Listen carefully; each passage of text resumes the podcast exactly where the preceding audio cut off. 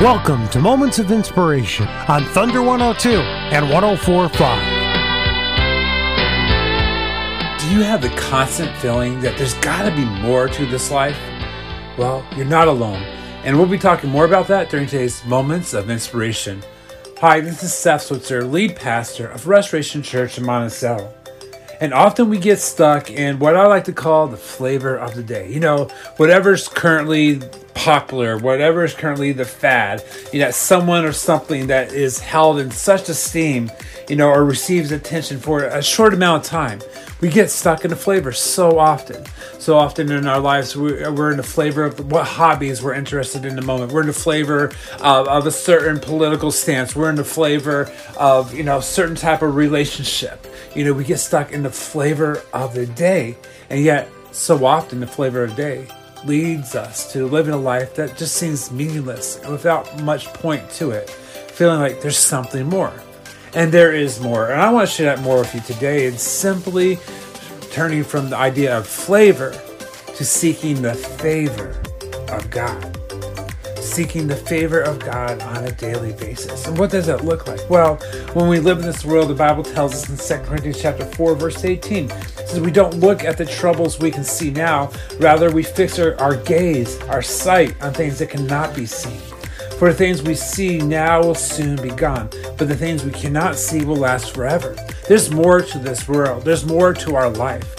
There's the eternal life that God has prepared for us when we simply give our lives to Him. And when we give our lives to God, we then gain His favor within our lives. Matthew 16, verse 26 says, And what do you benefit if you gain the whole world but lose your own soul? Is anything worth more than your own soul? And so we're so often trying to make a name for ourselves and get the biggest padded bank account and the latest, greatest this and that. Yet it always falls short because that is living in the flavor and not in God's favor. And you truly can't move forward in your life and be able to just walk into the purpose, the calling that God has for you if you are stuck in the flavor. And so we need to be able to seek God's favor with us today. In Exodus chapter 3, we see an interesting story, a dialogue between God and a man named Moses.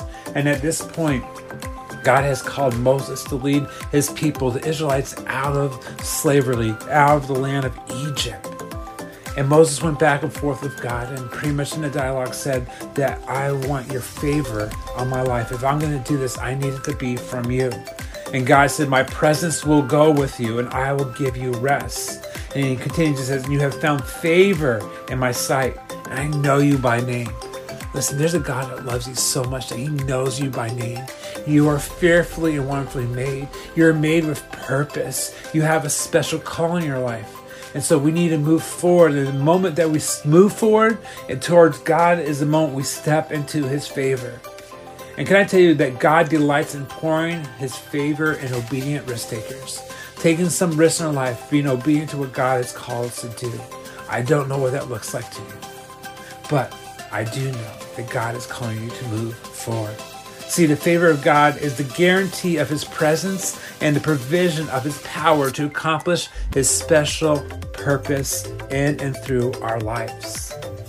Psalms 84:11 says, "For the Lord God is a sun and shield. The Lord bestows favor and honor. No good thing does He withhold from those whose walk is blameless." God's favor for us is like a shield. It protects us. It provides us comfort. It's there with us always. So, what do we do when it comes to God's favor? Let me give you three things real fast. Simply expect it. When you walk forward, move forward to God, you're stepping to His favor. So expect it. Frame your world with favor. See it and view it in the lens of God's favor in your life. And then recognize that favor. Open your eyes to the opportunities that God's given you today, the provision that He's given you. And then respond to God's favor by giving yourself to obedience and just trusting God in all circumstances, no matter what.